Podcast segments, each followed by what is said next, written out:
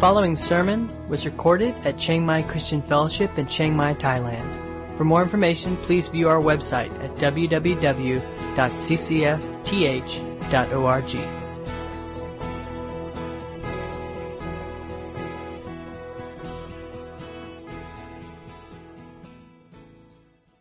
I'm going to shift gears a little bit and focus more on um, the parable itself. But just a recap, real quick, because the context is important.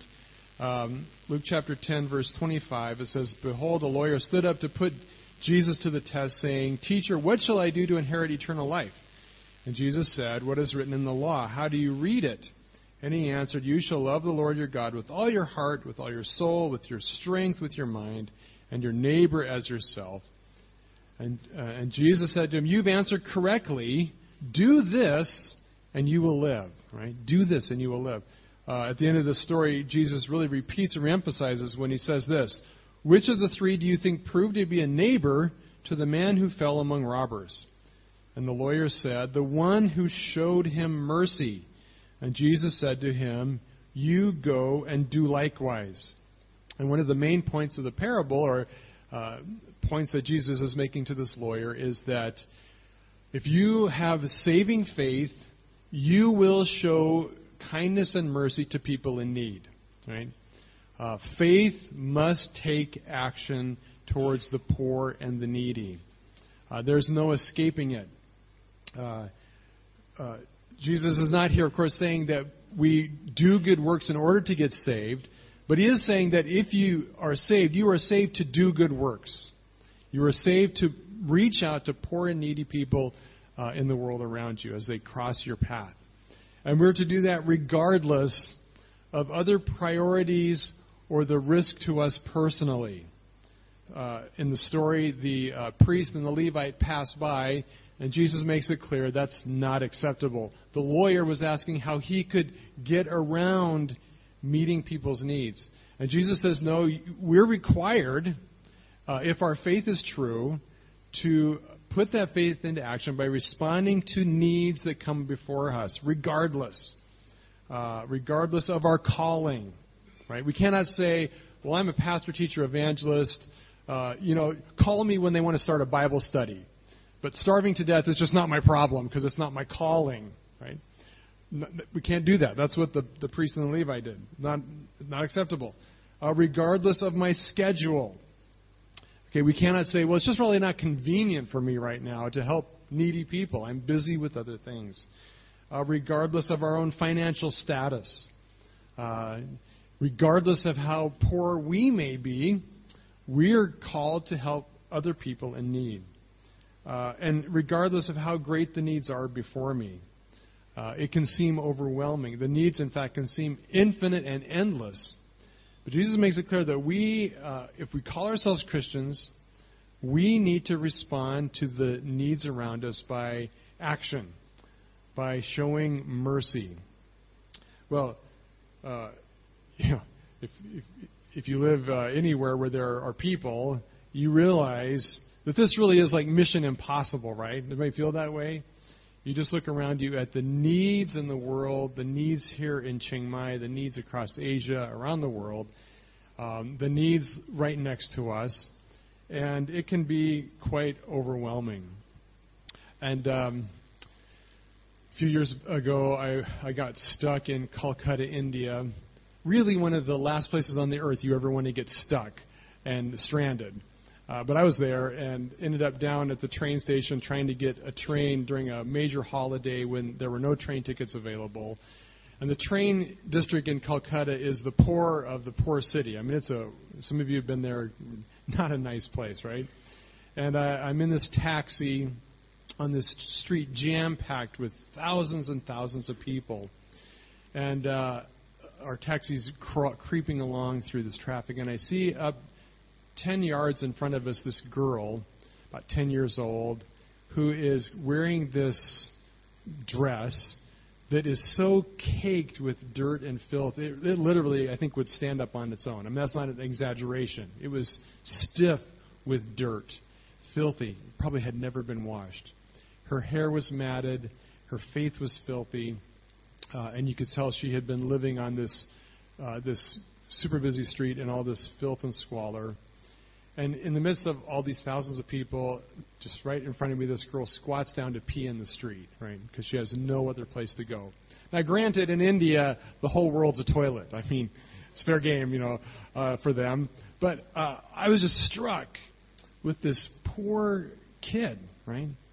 Uh, beautiful. I mean, uh, you strip off all the dirt. Beautiful child, right? Uh, and being a person of faith whose life has been transformed, I was moved with compassion for that child, right?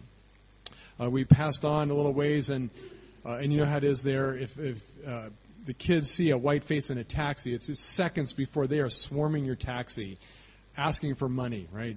Banging on the windows. Of course, the windows down because it's 900 degrees there, and I'm sweltering hot. But of course, kids come and you really have no choice but to roll up the window, or they'll like, uh, you know, rip you to shreds. Uh, these beautiful little children, and uh, and I wanted desperately to to give them money, right? And my friend, uh, Indian pastor, said, you, "Don't don't give them money." He said, "It really won't help them. They're all you know controlled by these mafia gangs. They don't get the money. They just are used by these gang lords who use them to get money. Don't don't give them money because you're not helping them, right?" And if you've lived here in Asia very long, and if you tried to help people, you realize that there's truth in that, right? And that while we have a heart to, to help and to do things, it's complicated, and the needs are overwhelming, and it could re- really get us to the point where we feel somewhat like, how do we do this, right? How do we come alongside and help people in a way that's truly helpful and that really uh, does what Jesus describes here in the parable of the Good Samaritan? Well, I want to begin to answer that question this morning, and I'm really quite frustrated because I have about 10 weeks of sermon material here. and I've cut and chopped and whacked. And uh, I run the risk of saying so little that at the end you'll go, yeah, but what about? Right? Okay, again, there's a lot of what abouts. we got to start somewhere. We'll look at it some this week. We'll look at it next week. Uh, it's complicated, and I don't claim in the next 30 minutes to answer all the questions. Right? But let's begin by just defining this morning what, what we mean when we talk about giving help. Uh, Jesus commands the Lord, he says, You go and do mercy. Right? That's what you need to do. So, what really does that mean? And it's important if we're going to start doing this and doing it well, that we're clear about what it means to do mercy. And I think there's a lot of confusion and misunderstanding um, that we do things that are not in the end helpful because it's not really what Jesus is describing here. So let's look at the actual parable a bit and some other scripture and answer this question, or begin to answer the question what does it mean to show mercy? What really ought we to be doing to come alongside people in need? well, the parable uh, goes like this A man was going down from Jerusalem to Jericho and he fell among robbers, who stripped him and beat him and departed, leaving him half dead. Now, by chance, a priest was going down that road, and when he saw him, he passed by on the other side. So, likewise, a Levite, when he came to the place and saw him, he passed by on the other side. But a Samaritan, as he journeyed, came to where he was, and when he saw him, he had compassion. He went to him and bound up his wounds, pouring on oil and wine. Then he set him on his own animal and brought him to an inn to, and took care of him. And the next day he took out two denarii and gave them to the innkeeper, saying, Take care of him, and whatever more you spend, I will repay you when I come back. Uh, Jesus says this is a, a, picture of what doing mercy is. This is an example, and from it we can learn some lessons. Um, what, what, what really in this picture does this guy do that would, would define what mercy is? Well, I think uh, mercy is simply this. From the example of the Good Samaritan, mercy is taking action that is helpful in restoring the person to health and well being. I'll read it again because the definition is important. Mercy is taking action that is helpful in restoring the person to health and well being. Right, this guy comes along and he patches him up. He tends to his wounds. He takes him to a nice hotel where he has a safe place where he can recover with the goal of getting this guy back on his feet, right? Now, let's, let's talk about what it, it doesn't mean first. Um, it does not mean rescuing people. Right? Now, you would say, well, didn't he rescue him? Well, in a sense, he did rescue him. But his mission was not rescuing people. Right? And I know there's a lot of people in the world, Christians, good people, good hearts, whose goal and mission in life is to rescue people. Right? What motivated the Good Samaritan? Did he come along this guy and say, Ha! A victim! Yay! Here's somebody I can rescue, and by doing this, I'm going to feel really good about myself. Right? Okay, that's a rescuer. That's not what he says. He says he has compassion on him. The total focus of the Good Samaritan was on the needs and hurt of the person, not on meeting his own needs. Right? And yet, as Christians, uh, oftentimes, if we have areas in our life that are unhealed, our own wounds, our own uh, hurts as uh, people who have been victimized by sin, and those aren't completely worked out, we can seek to help people in order to make ourselves feel important and significant. And we see this all the time. Uh, and, and if we're honest, we, we do this sometimes, right? Our interest in helping is really very selfish. Uh, and the problem with that is when we, uh, when we have the, the goal of rescuing people because it fulfills needs in us, we will rarely do what's truly helpful for the person. Right? We're going to do what makes us feel good, regardless of the ultimate consequences for the person. Right? Because it's about me and meeting my own needs. Uh, I see this often by unhealthy churches, not just individuals, but churches in the West, who have a rescuing mentality. Right? And uh, I was at a children's home I will not mention because it's somewhere nearby uh, this vicinity, and uh, was visiting there and just kind of getting ideas about how children's homes run, and they wanted some uh, counseling and consulting and nice facility, a lot of kids, and I started asking them, you know, where did you get your kids from? And they said, well, most of our kids have come from the local government uh, orphanage, uh, and we've had most of them since they were like a few months old, right? And I said, well, so these children um, are adoptable because not not all children in Thailand are, but quite a few are. And they said, yeah, yeah, they would all be adoptable. They're all true orphans, right? And so they could be adopted to foreign countries. And I'm looking around, and these kids are 10, 12, 14, 15 years old. And I'm going, well, then why haven't they been adopted? And the guy, American, big eyes, shocked response, looks at me and goes, well, we can't do that because we run an orphanage. We need orphans. Right? Right. Wow. Right? In other words, we're doing this for us. Right? We're doing what makes us feel good as Western Christians who need to rescue people. We can't rescue people who are already in homes. Right?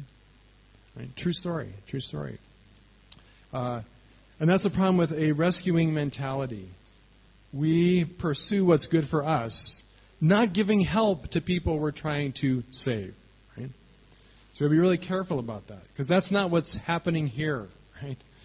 Uh, this guy does not, um, you know, start up a Facebook page to raise money for uh, for this guy's long-term needs. I mean, he he just gets him on his feet. Right? It's about restoring the guy's health, not the Good Samaritan getting his own need met. Secondly. Um, our goal is not fixing all their problems. Okay, help is not solving other people's problems. Again, for some of this, I, I struggle with this one because I love fixing things. Right? Things are broke. I love taking it apart, fixing it. If they're not broke, you know, I still like fixing it. Right? Um, there's something in us that it, it derives satisfaction from fixing broken things.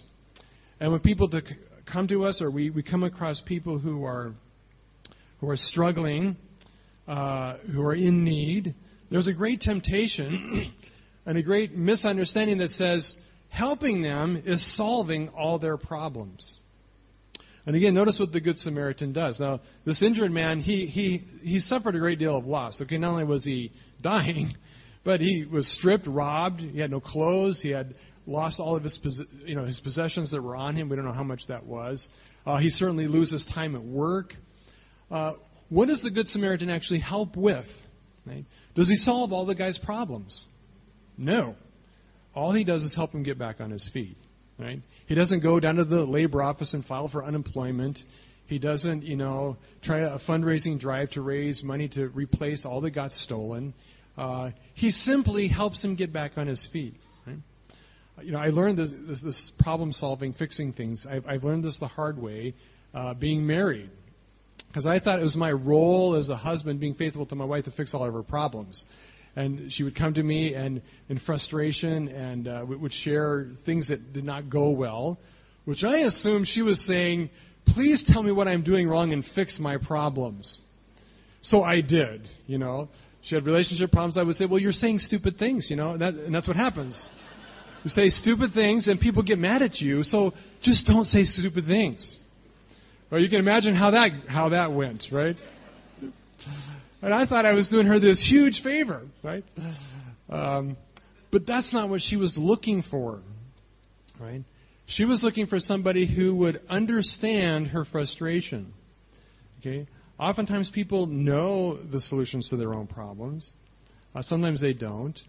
Uh, but it's never helpful for us to just fix people, right? Because when we do that, they don't learn how to solve their own problems and they become dependent on us, right? And that's not helpful.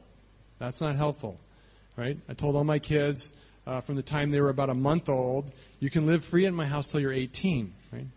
And then after that, you have to be living on your own, right? Uh, that didn't always quite work out, but um, but in principle, it was there, right?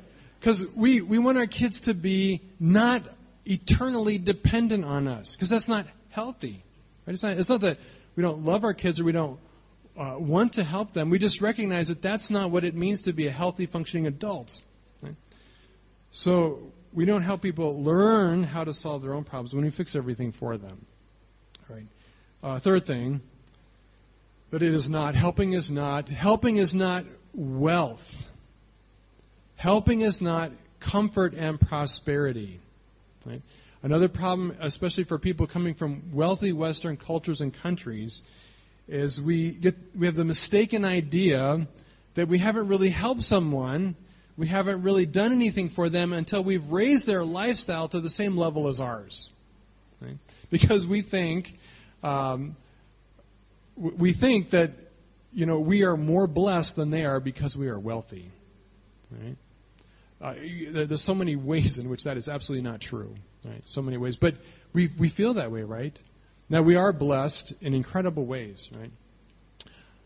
But the reality is, our wealth may be a curse more than it's a blessing, right? Because uh, I don't know that our wealth always promotes our godliness uh, mostly what I see is our wealth promotes selfishness.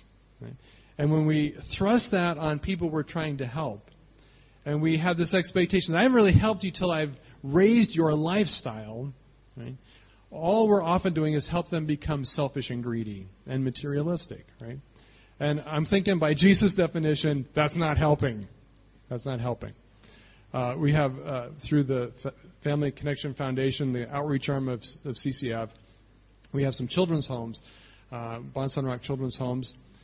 And uh, every year Christmas, Christmas time, I get requests from donors and sponsors and supporters who want to buy the kids Christmas presents. Okay, you know, there's great heart behind that, you know, and I, I, I appreciate their generosity and kindness. But, but, but why do they want to buy them Christmas presents? Well, it usually goes something like this because we want them to have a real Christmas. Okay? Apparently, Jesus is not enough, right? It ain't a real Christmas unless it's Jesus and materialism, right? Because that's real Christmas. Right? True story, right? Uh, we don't allow that. We tell people, sorry, we do not allow giving uh, individual gifts to the kids because it will make them greedy and materialistic. And that's not helping them, right? It's not helping them. Uh, and most people are okay with that, and we find other ways to give in ways that help the whole group. Um, but uh, it just illustrates our, our faulty mindset about what help is. Right? So, so what is help? Well, help is is helping people stand, right? Helping people stand on their own. It is taking action that is helpful in restoring the person to health and well-being so that they can stand on their own, so they can be self sufficient, right? So that they can solve their own problems, so that they can, in turn, help others, so that they can love people and love God and build God's kingdom, right? That's what help is. Um, and we do that by coming alongside them, right? Coming alongside them, not over them, but coming alongside them uh, to help provide resources and opportunities and direction so that they can come to a point where they take care of themselves. That's what the Good Samaritan did. And that's really the limit of what he did. He got this guy restored to health where he could continue on his journey on his own. Right? And working out how he gets back what was stolen and the days he lost at work. That, it's not the Good Samaritan's problem in a sense. Right? His function and role is to get the guy standing on his own two feet uh, to restore him to health. Right? Um, and of course, health can mean many things, and we all have needs. And when we look at the needs around us, some of it is economic, but some of it's emotional, some of it's social, some of it's in many different areas. And we're to help each other, right? Not just the poor economically, uh, but we're to help people come to a place of health in their life where they can stand on their own. Uh, what, what can this look like? Well, just one example, uh, we are uh, through through the foundation again. We're doing church planting and outreach in uh, Isan, in a province called Kalasin. Very poor, very poor area, mostly rice farmers. Um, very unreached with the gospel, right? Very unreached. And we have a couple there named Huai and Nakon who have come to Christ about three or four years ago, and they were the first people to come to Christ in, in their village in a very wide region where the gospel has never been proclaimed, right? And it's quite remote, far out in the country, a long ways from town. And so we started a home church there, and they become the home church leaders, not because they're like all that trained, but just because they're the only believers, right? They're the ones who know Jesus, so they get to lead. Um, they are super poor. They make their living uh, fishing. And every morning at 3 o'clock in the morning, seven days a week, Nakhon goes out on this reservoir that's nearby their house on a boat, and he goes fishing. And his hope is to catch about 50 kilos of fish every day. And they're fish about this size. He brings them back, and he and his wife and daughter process the fish by splitting them in half and scaling them and laying them out, and they lay them, dry them in the sun during the day. And then the next night at 2 o'clock in the morning, people start coming to buy them wholesale to take to the markets to sell. Okay, tough life.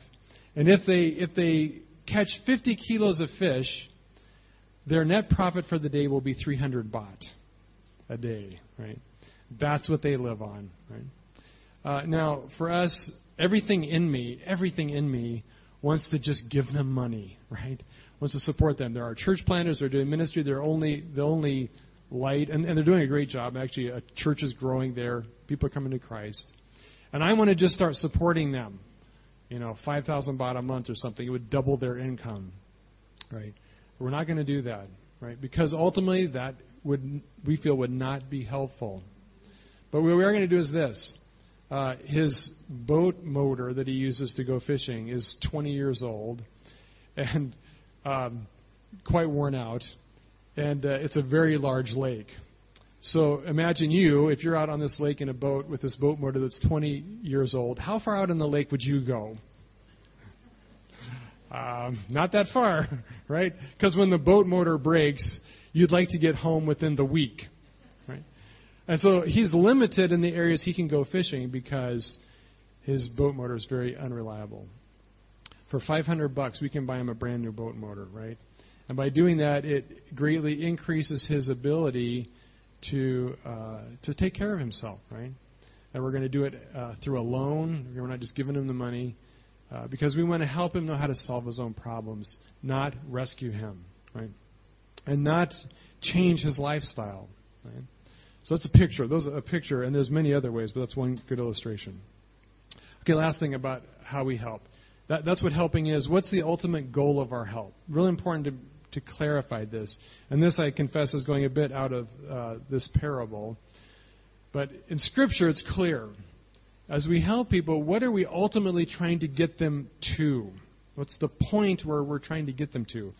Um, well, uh, as you think through this, you may be thinking already, well, all that doesn't sound very spiritual. Uh, and it's true. Uh, helping people with their physical and material needs uh, in itself is not very spiritual. But uh, in the parable, Jesus does not distinguish that. In fact, it's a Samaritan that gives the help, right? And the Jews would have, in their thinking, gone, well, the Samaritan would be no help spiritually, right? Okay, I'm getting helped by a lost guy, right? So uh, Jesus doesn't confuse the issue by uh, making help dependent on uh, spiritual growth or spiritual receptivity. Uh, however, our goal should be spiritual, right? We, don't want to just help people uh, have healthier lives. True health means you know Jesus. True health means you have been changed from the inside out. And ultimately, the true solutions of a person's life and the healing that's required for them to stand on their own requires a great work of the gospel and of grace, right? So, um, helping people stand really means uh, what it really means is helping people to stand on their own in Christ, right? Because no such thing as just standing on your own. Right? That, that's not the value that we believe or teach. But we want them to stand on, a, on their own by learning to depend on Christ, who is the great provider and sustainer of their life. Ultimately, our goal is to point them to Jesus as the rescuer, as the helper, as the sustainer as really the one that is the solution to their problems. Uh, and thus to bring them to a place where their lives bring glory to God. Right? Uh, it is when their life is in a place where it's reflecting God's glory because Jesus is Lord, He's healing, He's working in their life, and He's providing, that they come to praise God and worship and honor Him. And that's our ultimate goal.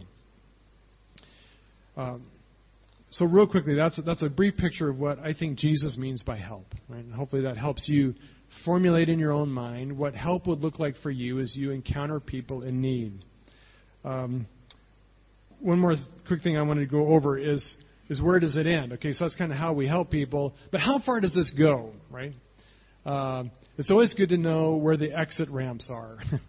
right? You're going down the highway uh, you can't just go on the highway forever. Sometimes you have to get off. So where do you get off this helping journey with people? Well, I think there's three exit ramps that it's important for us to be aware of and be shooting toward. Right? If we're a rescuer, we want to keep people in a dependent relationship where they need us forever. Because as long as they need us, we feel good. Okay? Help means getting to the point where they don't need us anymore, where they can stand on their own and we can cheer them on their way. So we need to be looking toward those exit ramps. First exit ramp uh, would be this.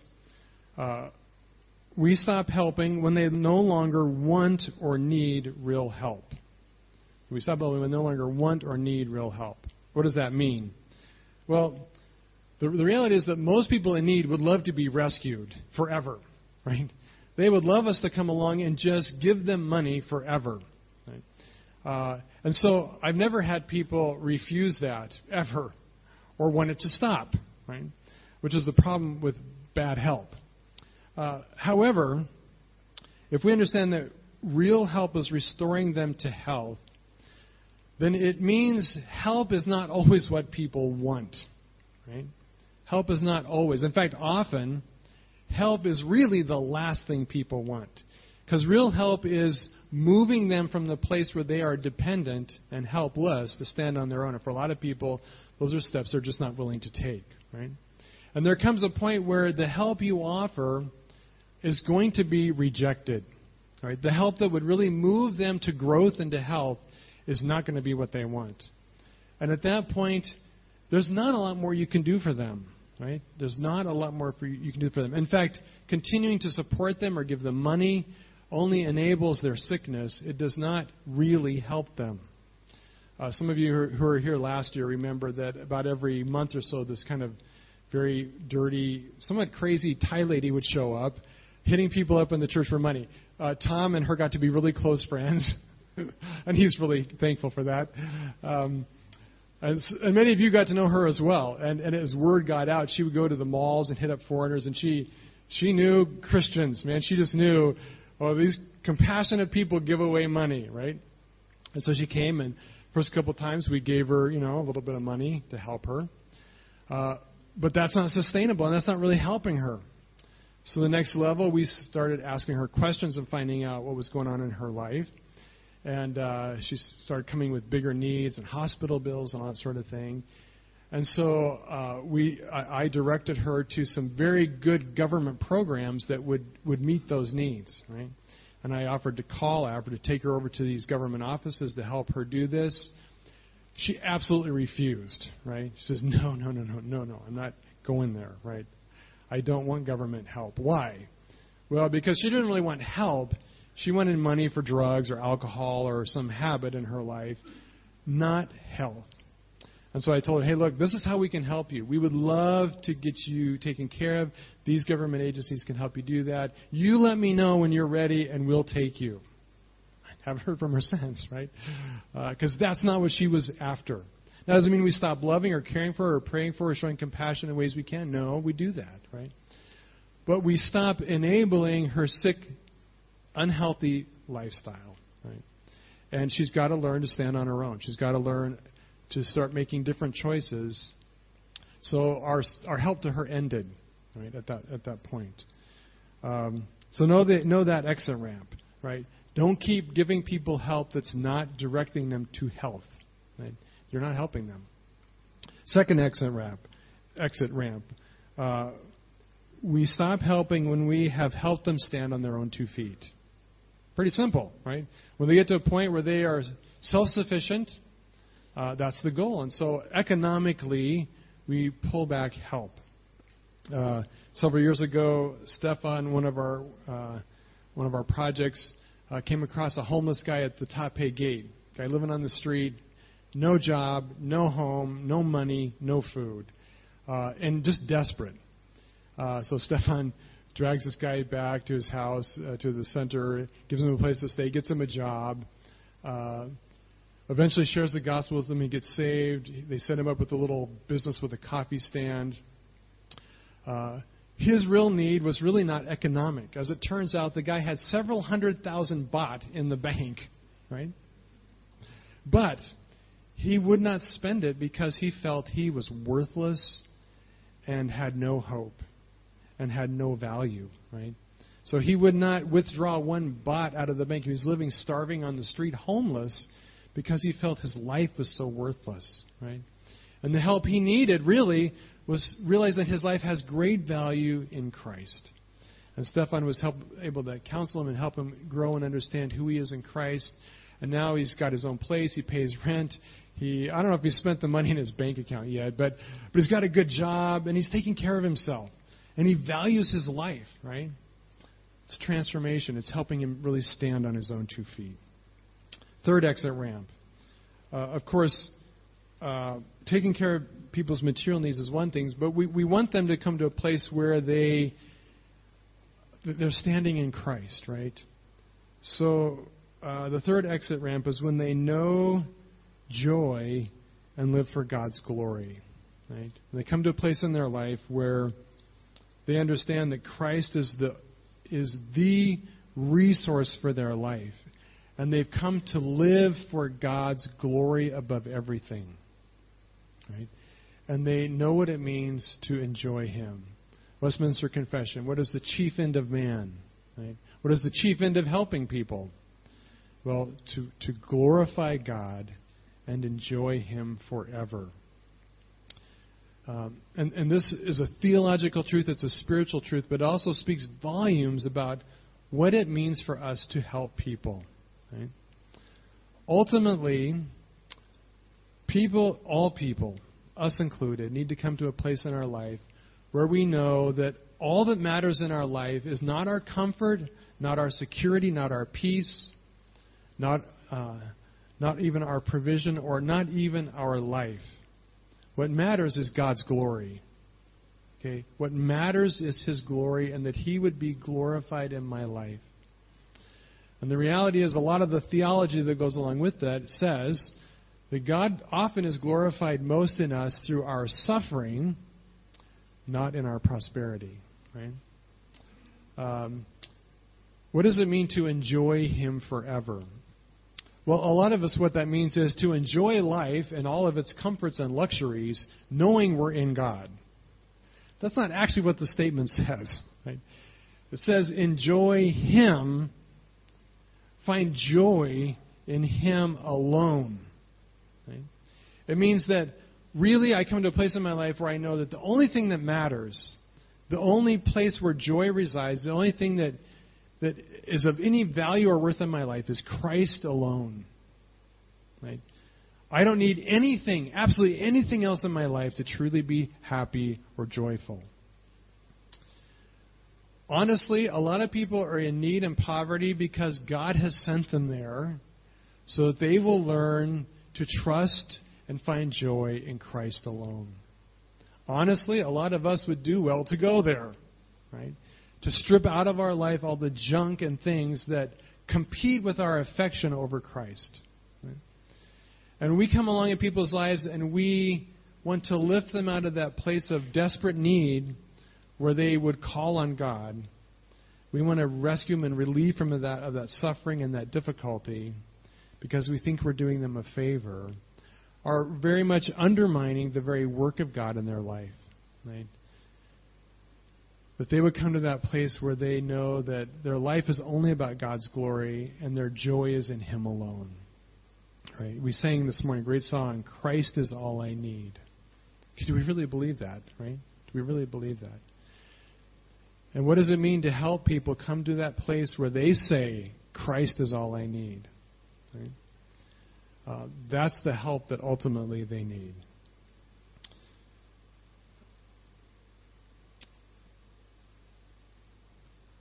a lot of what we talk about and a lot of the application of this is for needs that are close at hand, needs that we have something to do with. But the reality is we live in a day and age with Facebook and media and news and you know we, we are confronted with needs around the world. And um, you know the reality is that a lot of places in the world where people are suffering and there's horrific need, uh, we cannot necessarily do anything to help those people stand. Right? And it can feel a little bit hopeless. And the danger in that is that we become indifferent or just turn off compassion because it's beyond us, right? But uh, but that's why God calls us to pray, right? Uh, we should never become callous or indifferent to the suffering we hear about around the world, right? Uh, and while we may not be able to actively do something to help them stand, we can pray. And we can pray about uh, how we can be involved, whether that means giving or supporting, but, but being careful knowing that a lot of times money is not the answer, right? Throwing money at suffering may not really be helpful, right?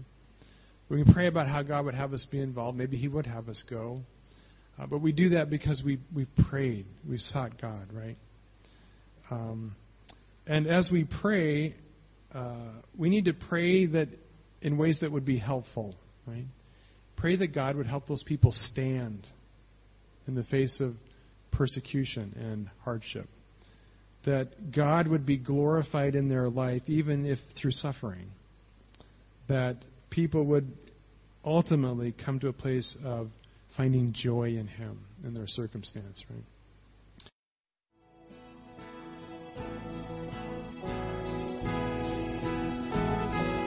You've been listening to a sermon recorded at Chiang Mai Christian Fellowship in Chiang Mai, Thailand. For more information, please view our website at www.ccfth.org.